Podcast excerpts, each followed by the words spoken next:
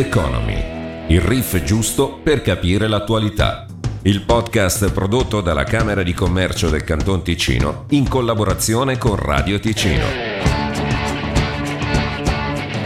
Altra puntata di Rock Economy, ben trovati ovviamente sempre grazie alla Camera di Commercio. Qui abbiamo il direttore Luca Albertoni. Ben trovato direttore. Grazie, ben trovato a te e a tutti coloro che ci ascoltano. Cerchiamo di addentrarci in quella che è l'attualità, in quelli che da tanti vengono visti come massimi sistemi, ma che in realtà si concretizzano quotidianamente, day by day, anche alle nostre latitudini. Lo dico perché ascolta dall'Italia addirittura da New York, qui in Ticino, nella Svizzera italiana. In questo periodo si parla tantissimo purtroppo del conflitto, della guerra in Ucraina e eh, ci sono più aspetti da considerare dal punto di vista economico e anche dal punto di vista territoriale perché il Ticino sarà eh, protagonista questo mese di luglio della conferenza per la ricostruzione del, dell'Ucraina. Da dove partiamo, direttore? Ma i temi sono molti, chiaramente le preoccupazioni soprattutto sono tantissime perché le aziende evidentemente temono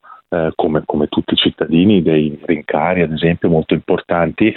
E proprio non più tardi di ieri in discussione con diversi imprenditori già segnalavano degli incrementi del prezzo dell'elettricità e del costo dell'elettricità del 200-300%, stiamo parlando del Ticino, non dell'Italia. Quindi ecco, questo è, è uno solo degli elementi evidentemente che preoccupa molto, poi non ci si accorge forse ancora nella vita quotidiana perché eh, questi aumenti non vengono ribaltati immediatamente eh, su, sui consumatori, su, sui cittadini, eh, però è chiaro che è un elemento di fortissima insicurezza che sussiste e ogni tanto lascia un po' l'amaro in bocca perché eh, non si riesce a capire bene, anticipo magari una tua domanda, non si riesce a capire bene se un reale aumento dei, dei costi, dei prezzi di acquisto oppure se c'è anche una parte di speculazione dietro e questo rende tutto ancora più difficile da digerire al di là dei costi vivi, ma proprio eh, per l'impressione che non si riesce a capire bene come funzionino questi meccanismi eh, e quindi cosa sia giustificato o meno. È un ulteriore elemento di, diciamo, preoccupazione. E infatti tanti si stanno chiedendo, eh, anticipava la domanda direttore, eh, ma il prezzo sullo scaffale è giustificato? Il prezzo che riceverò eh, per eh, pagare la bolletta del, dell'elettricità eh, è dovuto effettivamente al conflitto eh, che purtroppo si sta trascinando avanti dal, dal febbraio scorso? perché al di là della questione di, di fiducia nel, nel, sistema dei produttori, da chi genera e produce all'origine materie prime piuttosto che, che prodotti, ci si chiede quanto è una scusa. Prima lo era la pandemia, quanto una scusa adesso la guerra per giustificare determinati listini o prezzi eh, che, che, vediamo già o che vedremo? Ma è difficilissimo dirlo e non si può quantificare, eh, però verosimilmente c'è una parte di, eh, di speculazione sulla quale poi noi però probabilmente nella nostra realtà, adesso parlo del Ticino, non abbiamo influenze particolari, nel senso se penso al, al tema del, del, costo della benzina, il prezzo della benzina che abbiamo già eh, affrontato in un altro podcast, eh, dipende molto dalle fluttuazioni eh, de, de, dei, dei, prezzi che vengono stabiliti a livello internazionale, quindi eh, non è che ci sia un margine particolare di negoziazione, Mm, dopo è vero che determinate differenze eh, di prezzo o determinati aumenti di prezzo repentini sono abbastanza difficilmente comprensibili. Qui eh, è proprio un aspetto molto molto difficile perché è quello che rende la cosa poco tangibile perché non si riesce a distinguere in tutti i settori quali siano le, le, i rincari reali e quelli invece dati da, adesso lo chiamo speculazione, ma può essere anche un, un semplice gioco al rialzo di, eh, di, taluni che si ritrovano ad esempio con delle materie prime molto ricercate che prima avevano una quota di mercato, una fetta di mercato e che adesso ne hanno una più grande, quindi c'è una richiesta maggiore perché gli sbocchi eh, delle materie prime da, dall'Ucraina, da, dalla Russia, anche dalla Cina per motivi logistici sono ridotti, quindi chi ha in mano adesso determinate materie prime può evidentemente stabilire un prezzo eh, un po' a piacimento. È, è veramente un, una situazione estremamente difficile che rende anche difficili eh, gli interventi correttivi, adesso al di là del discorso sulla benzina, su cui si può aprire un capitolo a parte, adesso dico benzina, gasolio, eccetera, eh, sul, sugli altri prezzi è veramente molto molto difficile comprendere eh, dove ci siano delle, delle, differenze giustificate e dove invece siano esagerate o un po', un po artificiali. Eh, quindi il, io quello che constato è che l'approvvigionamento per le aziende è diventato più caro, questo è un fatto. Anche qui stesso discorso evidentemente vale per il consumatore perché poi è una catena, l'approvvigionamento più caro porta a un rialzo dei prezzi, al momento ancora non ribaltati completamente sui consumatori, però è chiaro che un momento o l'altro un rialzo dei prezzi verso l'autunno ci sarà, penso adesso che so, al settore alberghiero, al settore agroalimentare, eccetera, hanno già preannunciato che ci saranno de- degli incrementi di prezzo è una conseguenza di tutta questa evoluzione e ripeto, grande, grande difficoltà è da capire quale sia la parte giustificata e quale sia invece frutto di speculazione, ma non da parte delle nostre aziende, ma proprio di chi invece fornisce le, le, le materie per le nostre aziende. Chi parlava anche di una guerra commerciale non aveva torto perché abbiamo troppi elementi sul tavolo da valutare anche in questo podcast e, e ragionando per massimi sistemi, come dicevamo all'inizio, tanti facendo un ragionamento anche abbastanza semplice, prendendo le aziende da una parte che hanno questo aumento dei costi, che cercano di non ribaltare comunque sul consumatore, ma inevitabilmente in determinati settori succederà, considerando invece il cittadino, dall'altra parte che vede diminuire sempre di più il eh, suo potere d'acquisto, eh, considerando questi due elementi, eh, l'economia non potrà girare. O è un ragionamento troppo semplice? No, no, è una preoccupazione legittima che del resto anche la nostra perché una, una spirale di questo tipo a cui si aggiungeranno i già preannunciati aumenti, ad esempio del, dell'assicurazione malattia, altri costi generali, è chiaro che rischiano di provocare dei, degli squilibri veramente molto, molto, pesanti. Poi ci sarà anche qui già preannunciato round negoziale tra, in molti settori sugli, sugli stipendi, eh, aumentare i salari sì per aumentare la, il potere d'acquisto, però è sostenibile per le aziende, non per tutte probabilmente. Quindi ho l'impressione che siamo quasi in una situazione di quadratura del cerchio dove c'è una spirale infernale, forse una grande parola, ma non siamo molto lontani, che si sta innescando alla quale è difficilissimo porre rimedio e oggi ci sentiamo verosimilmente un po' tutti disarmati, eh, si vede anche un po' quello che è la, a livello politico in, Europa, tutti procedono un po' tentoni con delle misure magari isolate eh, che però alla fine probabilmente non cambiano radicalmente la situazione e che magari minano un po' il sistema che conosciamo, quindi rischia di essere un periodo di grandissimi cambiamenti eh, e con tante incognite. L'indebitamento delle aziende, penso a chi ha chiesto dei crediti Covid per uh, reggere l'urto della, della, pandemia, l'indebitamento da parte delle, delle, aziende e quello dei privati cittadini perché tanti non riescono a far fronte alle spese quotidiane, eh, in quanti anni, decenni potrebbe essere smaltito se eh, non, non si arriverà prima a un punto di rottura? Ma diciamo, nell'ambito aziendale l'indebitamento non mi sembra eccessivo, del resto i crediti Covid sono stati utilizzati in maniera parsimoniosa, eh, sono, molte aziende hanno già istituiti, alcuni li hanno utilizzati come riserve di guerra, poi non li hanno utilizzati, quindi eh, non, non sembrerebbe un problema enorme quello al momento. È chiaro che però se va visto nel contesto di un'erosione dei margini di utile delle aziende, è chiaro che poi manca il substrato, uno per rimborsare questi, questi crediti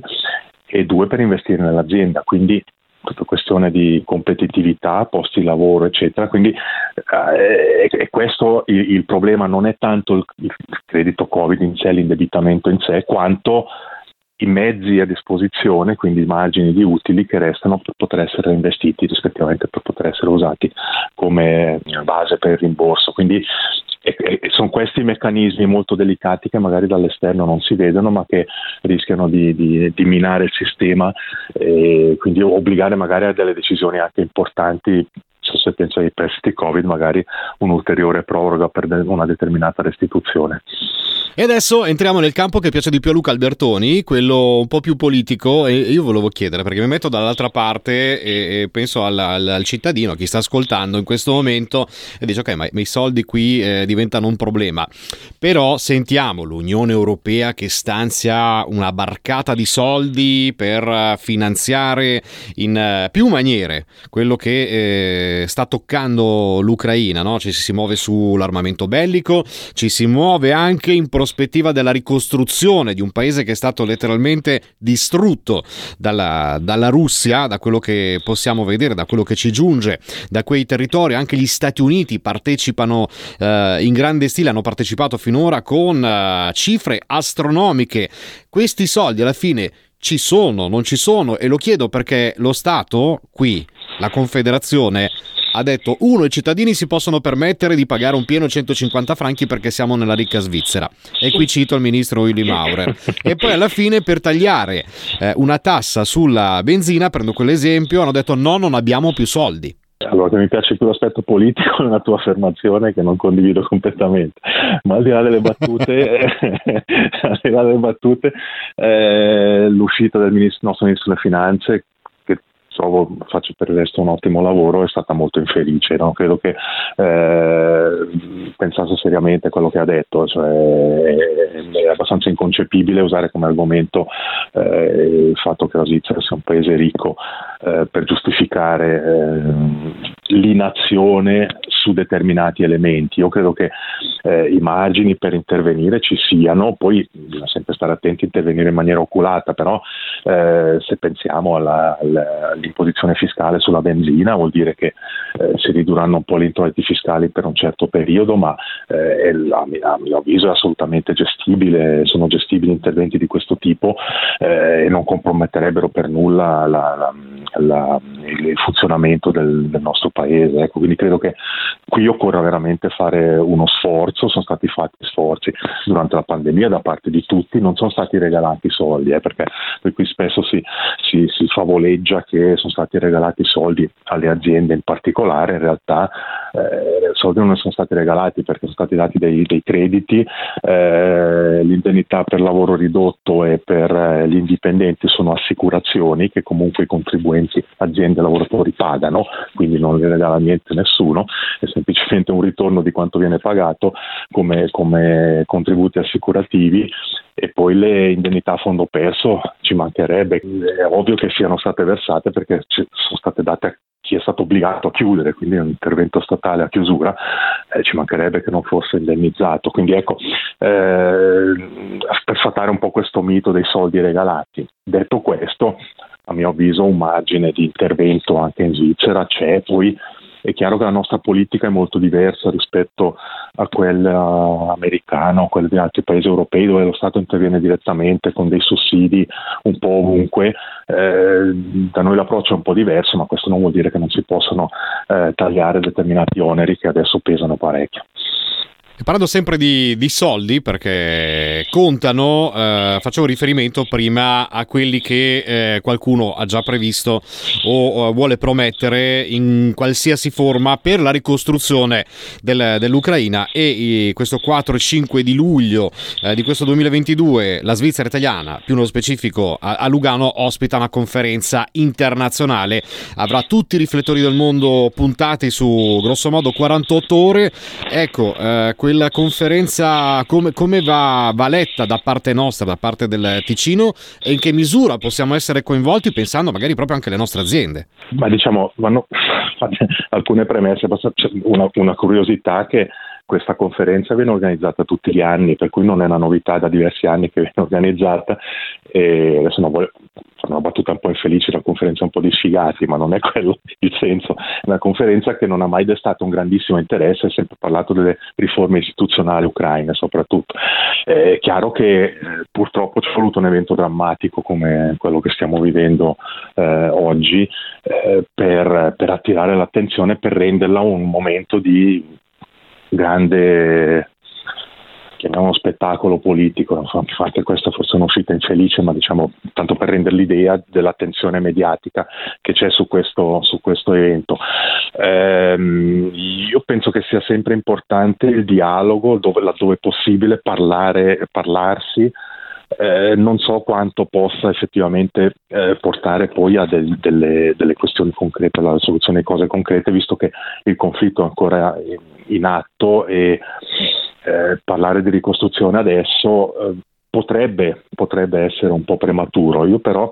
credo che comunque possiamo imparare qualcosa, eh, adesso parlo dal punto di vista dell'economia, su quelle che sono le, le condizioni generali che occorre osservare in prospettiva per un'eventuale ricostruzione e capire se noi possiamo giocare un ruolo come piccola Svizzera o piccolo Ticino. Ci sono alcune aziende ticinesi coinvolte in questo incontro, l'autorità federale ci ha dato delle direttive ben precise su quali settori coinvolgere, che sono pochi e sono ridotti,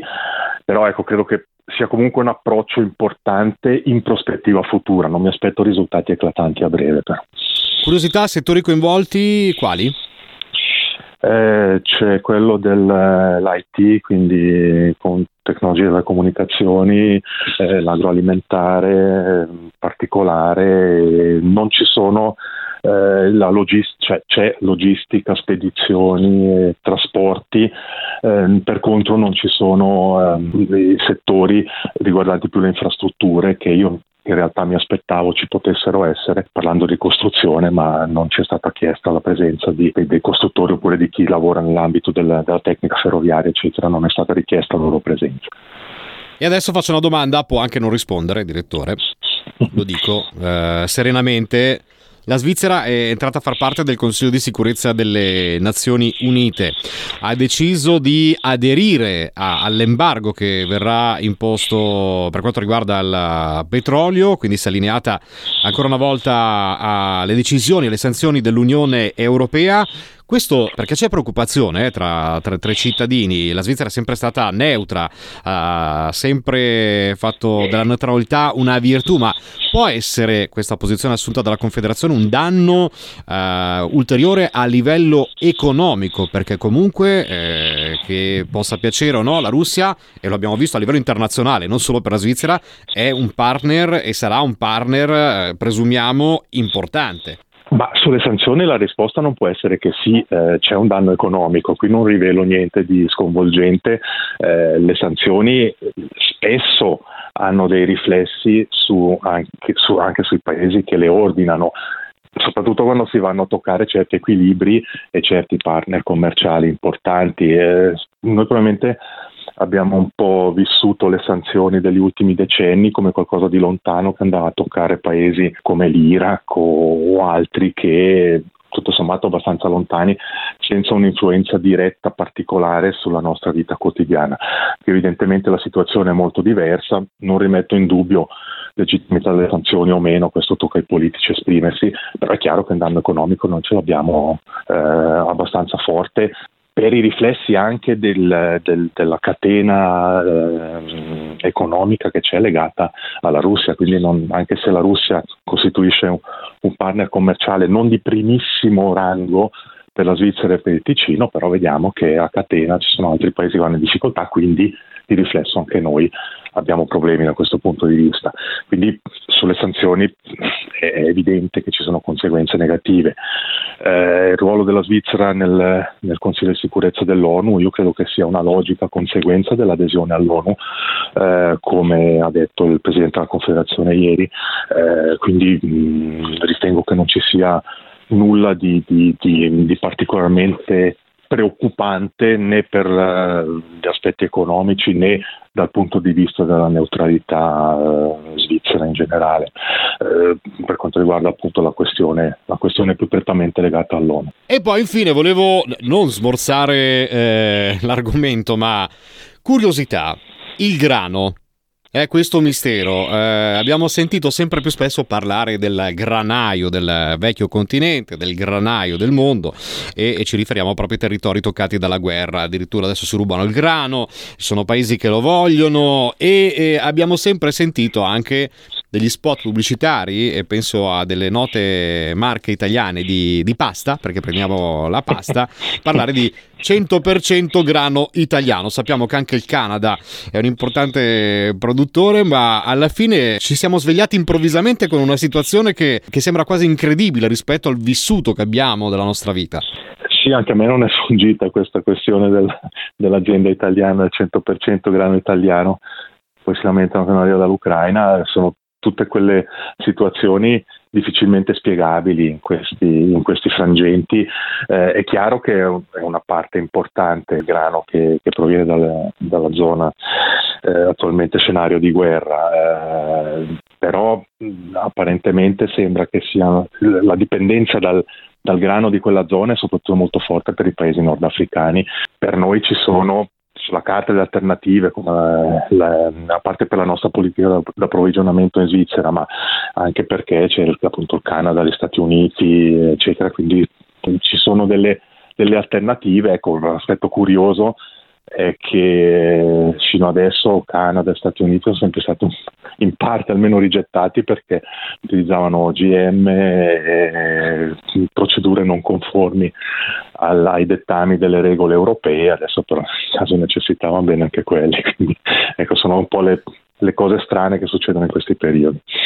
E cambiano velocemente le situazioni, vedi il peso specifico di questa conferenza a Lugano, vedi il grano che viene prodotto di qua piuttosto che di là. Io adesso ho la domanda di rito perché abbiamo parlato di, di tanti argomenti, abbiamo sviscerato un po' eh, quella che è l'attualità eh, da, dal punto di vista economico, sempre in maniera comprensibile, questo è il nostro obiettivo. E chiedo, direttore, dato che eh, il nostro podcast è stato eh, intitolato Rock Economy, qual è il pezzo che eh, sceglie oggi per eh, andare ad inquadrare quello che è l'argomento, i temi che abbiamo discusso? Ma questa volta opterei per i Green Day, Boulevard of Broken Dreams. Eh, credo che di sogni spezzati ce ne siano molti oggi. Sometimes I wish someone up there will find me.